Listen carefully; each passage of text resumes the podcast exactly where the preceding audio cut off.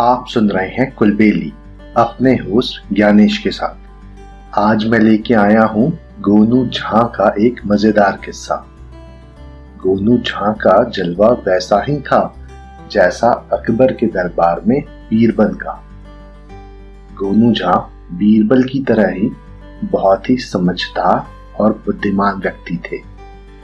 तो चलिए, अब सुनते हैं उनका एक बहुत ही मज़ेदार किस्सा, जिसका नाम है गोनू झा का बदला।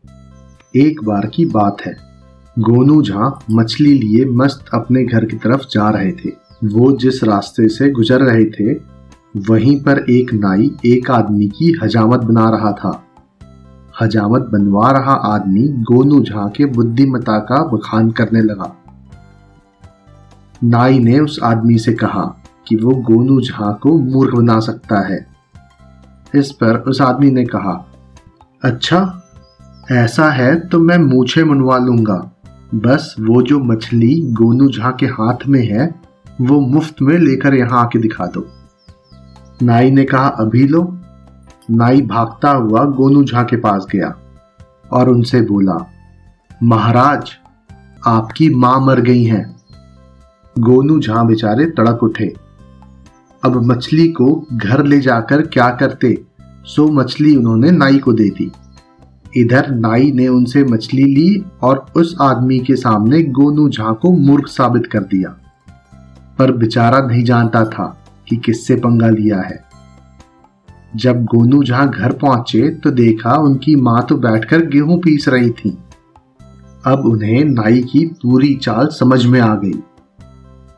कुछ दिनों बाद गोनू झा बीमार पड़ गए। बड़े बड़े वैद्य हकीम आए, पर उनकी बीमारी का पता न चला। रात में गोनू झा की पत्नी ने उनसे पूछा, आखिर बीमारी क्या है? भले चंगे तो नज़र आते हो। तीन दिन से खाट पे पड़े हुए हो। इस पर गोनू झा ने कहा कि उनकी बीमारी का इलाज तो सिर्फ़ नाई ही कर सकता है। उन्होंने बताया कि उनके पीछे एक फोड़ा उगाया है, जो सिर्फ़ नाई ही उस तरह से चीर सकता है। अगले दिन सुबह नाई को खबर भेजी गई। तीन दिन से बिस्तर में पड़े हुए गोनू झा का आदेश था कि नाई को गाजे बाजे के साथ लाया जाए। पूरा गाँव गोनू झा के घर पर जमा हो गया। गोनू झा की खाट को धूप में लाया गया। गोनू झा दर्द से करा रहे थे। नाई उनके पास आया और बोला, महाराज, आप चिंता मत करिए। मैं ऐसा चीरा मारूँगा कि आपको दर्द तक नहीं होगा। फिर क्या था? नाई घुस गया खाट के नीचे। रस्सियों को काट कर उसने एक छेद बनाया। पर उससे फोड़ा दिखा ही नहीं। उसने ज़ोर से कहा, महाराज, फोड़ा कहाँ है? तो गोनू झा बोले, अरे, थोड़ा और नज़दीक से देखो तो दिख जाएगा। नाई नज़दीक आया। बस फिर क्या था? तीन दिन से मल रोके हुए गोनू झा ने उन पर प्रसाद बरसा दिया। बेचारा नाई हाय हाय करता अपने घर की तरफ़ भाग चला।